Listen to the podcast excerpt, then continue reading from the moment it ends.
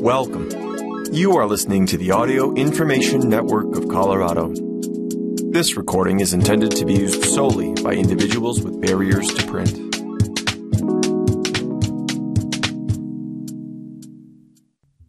Hello. Thank you for joining us for the Friday, September 22nd, 2023 reading of the Human Health Program. My name is Emily Crocker. On today's program, Face Your Fear of Germs from Prevention Magazine, and the benefits of morning meditation from the New York Times. Plus, to improve memory, stop and smell the roses from USA Today. And more, time permitting. Here's our first report. Face your fear of germs. If those microbes loom larger than life for you, there are steps you can take to ease your nerves. By Madeline Haas from Prevention Magazine. From a young age, we are encouraged to have a healthy fear of germs for both our personal hygiene and our well being. But for some people, germs can cause severe anxiety that can interfere with daily life. Fear of germs, also known as mysophobia, is a type of obsessive disorder, says Catherine Smerling, PhD, a psychotherapist in New York City. This fear has become much more prevalent recently because of the pandemic. The impact of mysophobia on people's lives varies, says Patrick Porter, PhD, a neuroscience expert and founder of BrainTap. A mild case might mean you feel the need to wash your hands several times after being in a germy environment or that you avoid germ filled places entirely. If you have a severe case, just thinking about germs might disrupt your day, and you may avoid social situations, even with loved ones. Washing away the anxiety.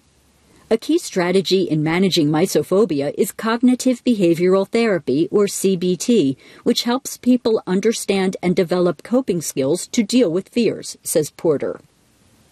What you can do at home. It's natural to wash your hands when you get home, but not for 30 minutes, says Smerling. Establish a reasonable cleaning routine and set a timer for hand washing and bathing. If you find your mind lingering on thoughts of germs, remember that they do serve a purpose, keeping immunity strong. What you can do in public. Shaking hands and using public bathrooms can be difficult for those with a fear of germs. Carry hand sanitizer or wipes if it makes you feel better, but note when you are using them excessively. Create checks for yourself by acknowledging your fear. This awareness can help you avoid spiraling. What you can do anywhere. Learn how to remain in the present when anxiety develops, says William Snyder, LPC, a provider partner for Grow Therapy. Try a mindfulness practice for 15 minutes per day via breathing, sounds, or movements. In a stressful moment, try diaphragmatic breathing, pulling air into your lungs using your diaphragm rather than your rib cage. This type of breathing can calm you within a minute or two. How to find help. If fear of germs affects your daily life, consider seeking professional treatment. Keeping up with self care by getting enough sleep, eating healthily, and practicing mindfulness is essential too. Up next, the benefits of morning meditation. Starting a regular practice doesn't have to be hard. It can take as little as five minutes as soon as you wake up. By Holly Burns from the New York Times. There are some things we all know we're supposed to do to feel better drink more water, take more walks, go on fewer tequila benders. Meditation is another. Research has shown it to help with everything from anxiety and depression to better sleep, lower stress levels, and chronic pain relief. But if you're new to meditating, it can be hard to know where to start.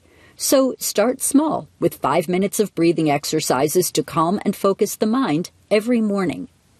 Not only will it set the tone for the day, said Dr. Eva Tsuda, a meditation instructor at the UMass Memorial Health Center for Mindfulness, but meditating earlier may make the practice easier to stick to. In a recent study of almost 900,000 meditation app users, those who meditated in the morning were more likely to maintain the habit. Here's how to kick off your day every day with a quick and simple meditation. Decide where and when you'll meditate. Alma Ivanovich, the owner of Sun and Moon Meditation Studio in Chicago, meditates every morning after she wakes up, sitting on the floor against her bed frame. Designating a specific spot helps with consistency, she said, because it's like a pattern. When you see that space, it's like, okay, that's what we do there. Tie the practice to something you already do each morning, like brushing your teeth. One small study found that people who did an in app meditation anchored to a morning routine stuck with meditation longer. Set a timer. Even if your mornings are chaotic, research suggests that just five minutes of meditation can decrease stress and anxiety the rest of the day. Ms. Ivanovich likes to use an hourglass so she can gaze at the moving sand, but a digital alarm on your phone works too, she said. Just make it something gentle like a chime or a bell. And don't be afraid to go halfway. If you're in a highly anxious state or feeling pain, even five minutes can feel too long, she said. Set your timer for two and a half minutes, see how you feel, then hit repeat. Focus on your senses. Next, bring your attention to your body. What are the physical sensations you feel? Maybe it's your feet touching the floor or an ache in your back, Dr. Tsuda said. Notice any morning noises or smells, the quality of the light, even a lingering taste in your mouth. After a minute or so of this, my favorite practice that feels useful is just watching your breath, said Aditi Shah, a meditation instructor for the fitness company Peloton. Pay attention to each inhale and exhale, Shah said. Add a mantra. Research has shown that mantra based meditation can have a positive effect on mental health and can even reduce hypertension. To help you focus on your breath, Ms. Ivanovich said, try repeating in as you inhale and out as you exhale, either silently or out loud. You can tailor your mantra to whatever quality you want to bring to your day, she said. Experiment with I am on the inhale and grateful, present, at ease, or any other word that feels fitting on the exhale. Correct yourself compassionately. Meditation can feel intimidating because we don't have a clear picture of what success looks like, Ms. Shah said. When she first started meditating, she often felt like a bad meditator when she got distracted. Despite your best efforts, stray thoughts will often creep in. The key is not to see this as a failure. No matter how experienced you are, your mind is going to wander, Ms. Ivanovich said. When it does, gently redirect yourself back to your breath. Use the patient, forgiving tone you'd take with a child or pet, she added. Like, whoops, no, not over there, come back over here. You may find that listening to a guided meditation helps you stay more focused and gives you the building blocks for meditating on your own. The whole purpose of meditation, Dr. Tsuda said, is to train ourselves to be present with our experience without criticizing or judging ourselves. Add some movement. Not everybody will be comfortable with a seated meditation, even a five minute one, particularly people who are easily distracted. Also, if you're very anxious, it's almost impossible to sit still with your thoughts, Dr. Tsuda said. Blending mindfulness with movement can multiply the benefits of both. After you wake up, while the day is still cool, consider a quick walking meditation, which research has shown can reduce psychological distress and potentially alleviate depression and improve balance in older people. While you walk, look for something around you in every color of the rainbow a red flower, an orange sign, a yellow shirt, and so on. And if other thoughts creep in, Dr. Tsuda said, Bring yourself back and notice how your body feels when you're walking. Hear the birds chirping. Be fully present, Dr. Tsuda said. Up next, make sure to stop and smell the roses. It just might boost your memory. By Karen Weintraub from USA Today. Most people think of smell as the least important of their five senses. But a growing body of research suggests smell is not just essential for perceiving things like food and flowers, but also for remembering them. And a new study suggests stimulating the sense of smell can boost memory. Older adults exposed to odors while they slept performed better on verbal memory tests and showed improved function in a brain pathway that supports memory formation, according to the study, which was published in the journal Frontiers in Neuroscience. I would consider it preliminary, but I think it's pretty exciting, said Donald Wilson, a neuroscientist at NYU Langone Health who was not involved in the study. It's an important first step in showing how very simple odor enrichment can influence or at least protect against degeneration, said Leslie Kay, a professor of psychology and neuroscience at the University of Chicago who was not involved in the study. A number of neurological diseases, including Alzheimer's, Parkinson's, schizophrenia, and depression, are preceded by a loss of smell. And it has long been known that damage to the sense of smell, whether it comes from aging, exposure to toxins, smoking, head injury, menopause, or a chronically stuffy nose, can lead to memory loss. As you age, your memory walks hand in hand with your ability to smell things, said Michael Leon, who led the new research. We think that pretty much everybody in our modern, affluent world is odor deprived, said Leon, a professor of neurobiology and behavior at the University of California, Irvine. The loss of stimulation may make their brain vulnerable to a wide variety of problems, Leon said. The study was small, comprising 43 healthy volunteers ages 60 to 85 but the half who were exposed to seven odors two hours a night for four months performed 226% better on a verbal memory test than those whose diffusers had no scent. They also showed differences in brain scans. People are really desperate to find something for their memory, Leon said. This is something that takes no effort but is highly effective. Explaining why this might happen. There's a biological explanation for the link between olfaction and memory, Wilson said. In the brain, the system involved in smell is only one or two connections away from brain areas involved in cognition and emotion. The systems for sight and hearing are much further from those areas. Smell is the only sense that has a direct superhighway into the memory centers of the brain, Leon said, and consequently has a far greater impact on memory than those other senses. Wilson said he was intrigued by the finding that of all the tests Leon and his team tried on the study volunteers, they saw only improvements in verbal memory. Most people are terrible at labeling scents, they know something smells good, but they can't say this scent is a rose or this one is cinnamon. That's why most odor tests offer people multiple choice options, he said. There's some weakness between olfaction and language that we don't really understand, Wilson said. It's interesting that this new trial is affecting verbal learning. The brain can't learn new information during sleep. Playing audio in German to a sleeping person, for instance, won't help them learn the language. But odor delivered during sleep is recognized by the brain, Wilson said. Presenting a scent while learning a list of words and again that night during sleep boosts memorization. That's another reason to think maybe it could work, he said, slowing brain aging by stimulating it with scents during sleep. Another recent study examined older adults with dementia and found that exposing them to 40 different odors twice a day led to a substantial memory boost.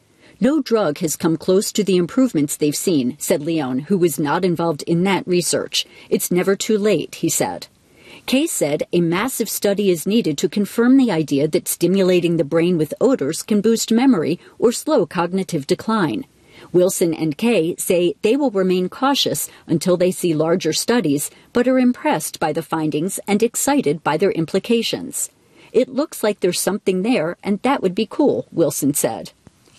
Stimulating smell matters more now than ever. The COVID 19 pandemic has raised the stakes for work like this, Kay said. Roughly 15 million people lost their sense of smell for months at a time, if not permanently, after a COVID 19 infection, Kay wrote in a study last year, perhaps putting them at higher risk for cognitive problems later on. I think it's important for all of us to pay attention to olfactory health right now, she said. Even mild cases of COVID 19 can lead to degeneration in brain areas connected with the olfactory system, suggesting a wave of post COVID dementia might be coming. That's why Kay is particularly excited about the possibility that sensory stimulation, as tested by Leon, could counter at least some of that degeneration. They've produced a really low cost, easy treatment that is very promising, she said. What it might take to stimulate memory. The scents used in the new study were pleasant. I don't want to have gross odors in my house, Leon said. The scents included rose, orange, eucalyptus, lemon, peppermint, rosemary, and lavender. The type of odor doesn't seem to matter, though it doesn't work to combine all the different odors into one, he said. Novelty is important, so more odors are better than fewer. He doesn't believe it makes a difference whether someone is awake or asleep when they perceive the odors, but Leon said nighttime diffusers require less effort than deliberately opening spice jars or sniffing essential oils twice a day. The odors don't disturb sleep. A bright light, Loud sound or touch will wake someone up, but you can't wake people up with odors, Leon said. Even frying bacon doesn't work. That's because while the other senses are wired through a part of the brain called the thalamus, which connects to sleep centers, smell does not, he said. Leon and some colleagues have started a company called Memory Air. This year, the company will begin selling devices that can diffuse up to 40 scents twice a night with the push of a button. A final price has not been set, but Leon said we will be aiming for an affordable consumer product. Any type of diffuser or even a spice cabinet will work if someone can be disciplined about sniffing a wide range of scents twice every day. The brain needs stimulation of all kinds, particularly as it ages, Leon said. Older adults who have cataracts should get surgery so they can see better. Those with hearing problems should get hearing aids. After the isolation of the pandemic, everyone should be sure to establish or reestablish social connections. Exercise and healthy eating remain vital. And now, Leon suggested, they should add olfactory stimulation to the list of activities they do for their aging brain. Up next, stroke What You Need to Know, reviewed by Carol DerSarkissian from WebMD. What is a stroke? A stroke is a medical emergency. It happens when a blood vessel in the brain bursts, or more commonly, when a blockage happens. Without treatment, cells in the brain quickly begin to die. This can cause serious disability or death. If a loved one is having stroke symptoms, call 911 right away. Stroke symptoms. Call 911 right away about signs of a stroke, which may include sudden numbness or weakness of the body, especially on one side, vision changes in one or both eyes or trouble swallowing, severe headache with an unknown cause, problems with dizziness, walking, or balance, confusion, trouble speaking or understanding others. Think fast. The FAST test helps spot symptoms. It stands for F, face drooping. Ask for a smile. Does one side droop? A. Arm weakness or numbness. S. Speech. Can the person repeat a simple sentence? Do they have trouble or slur words? T. Time to call 911. Don't delay. Time equals brain damage. Every second counts. Without oxygen, brain cells begin dying within minutes. Once brain tissue has died, the body parts controlled by that area won't work right. This makes stroke a top cause of long term disability. There are clot busting drugs that can curb brain damage, and they must be given in a short time, usually within three hours of when symptoms start. Diagnosis Tests may start when you're still in the ambulance. Once you get to the ER, you'll get imaging tests such as a CT scan, MRI, or ultrasound. You may get other types of tests, such as an EKG, which checks your heart's electrical activity, and an EEG, which checks your brain's electrical activity. Ischemic stroke. This is the most common type of stroke. Nearly 9 out of 10 fall into this category. An ischemic stroke happens when a blood clot blocks the supply of blood to or in the brain. The clot may start in that spot or travel through the blood from elsewhere in the body. Clogged arteries are a top cause. Hemorrhagic stroke. Hemorrhagic strokes happen when a weakened blood vessel in the brain bursts. The result is bleeding inside the brain that can be hard to stop. The most common cause is high blood pressure. Other causes include aneurysms and AVMs, arteriovenous malformations, which weaken blood vessels in the brain. Mini stroke, or TIA, Transient ischemic attacks, often called mini strokes, are also an emergency. When they happen, blood flow is temporarily hampered in part of the brain, causing stroke like symptoms. When the brain flows again, the symptoms stop. You can't tell at the time if it's a stroke or TIA, so call 911. Having a TIA is also a warning sign, so see your doctor if you think you've had one. Emergency treatment. Ischemic strokes. The goal is to restore blood flow. A clot busting medication called TPA is very good at dissolving clots and cutting the chance of long term damage, but it must be given in time, usually within three hours. Hemorrhagic strokes are harder to manage. Treatment usually involves trying to control high blood pressure, bleeding, and brain swelling. Causes Ischemic strokes. Clogged arteries are a top cause. Plaque made of fat, cholesterol, and other things builds up in the arteries, leaving less space for blood to flow. A blood clot may lodge in this narrowed space and cause an ischemic stroke. All that plaque makes it easier for a clot to form and can also rupture, blocking blood flow. Hemorrhagic strokes. These can happen if uncontrolled high blood pressure bursts a weakened artery. Risk factors. Your chance of having a stroke rises with age and if you have had a stroke or TIA before, heart disease, high blood pressure, high cholesterol, diabetes, obesity, sickle cell disease. Smoking, heavy drinking, and not being active also raise your risk. What's on your plate? Eating too much fat and cholesterol can cause plaque to narrow arteries. Too much salt may lead to high blood pressure. Eating plenty of fruits, vegetables, whole grains, and fish may help lower your stroke risk. Lowering your risk. Find out if you have any conditions that you need to treat to help prevent a stroke. That may mean taking medication and also boosting healthy habits from the foods you eat to being active and not smoking. It's never too late to start. Up next, the 11 minute secret for a longer life from Consumer Reports on Health. Walking at a moderate pace for about 11 minutes a day could cut your risk of early death by 23%, according to an analysis of 196 studies. It could also reduce the odds of heart disease by 19% and of breast, colon, endometrial, liver, and lung cancers by 5 to 16%. And the source is the British Journal of Sports Medicine and the power of purple.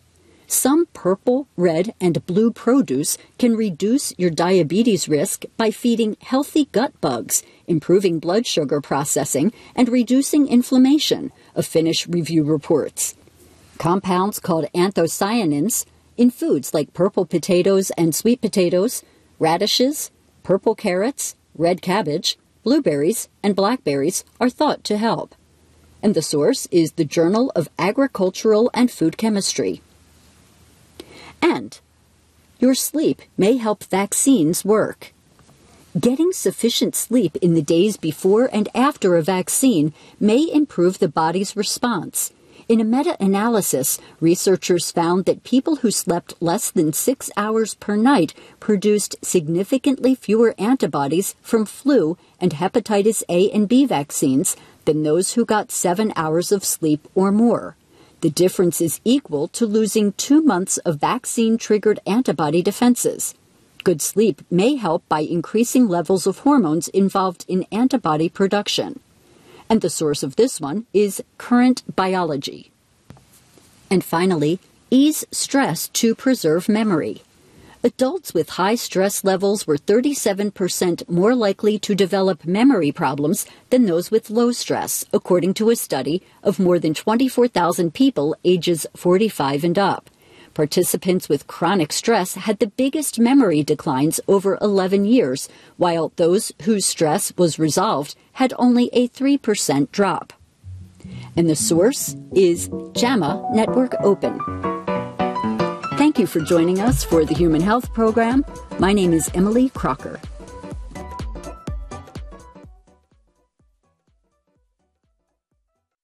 If you enjoyed this program, please register for our free services at www.aincolorado.org or by calling 303 786 7777.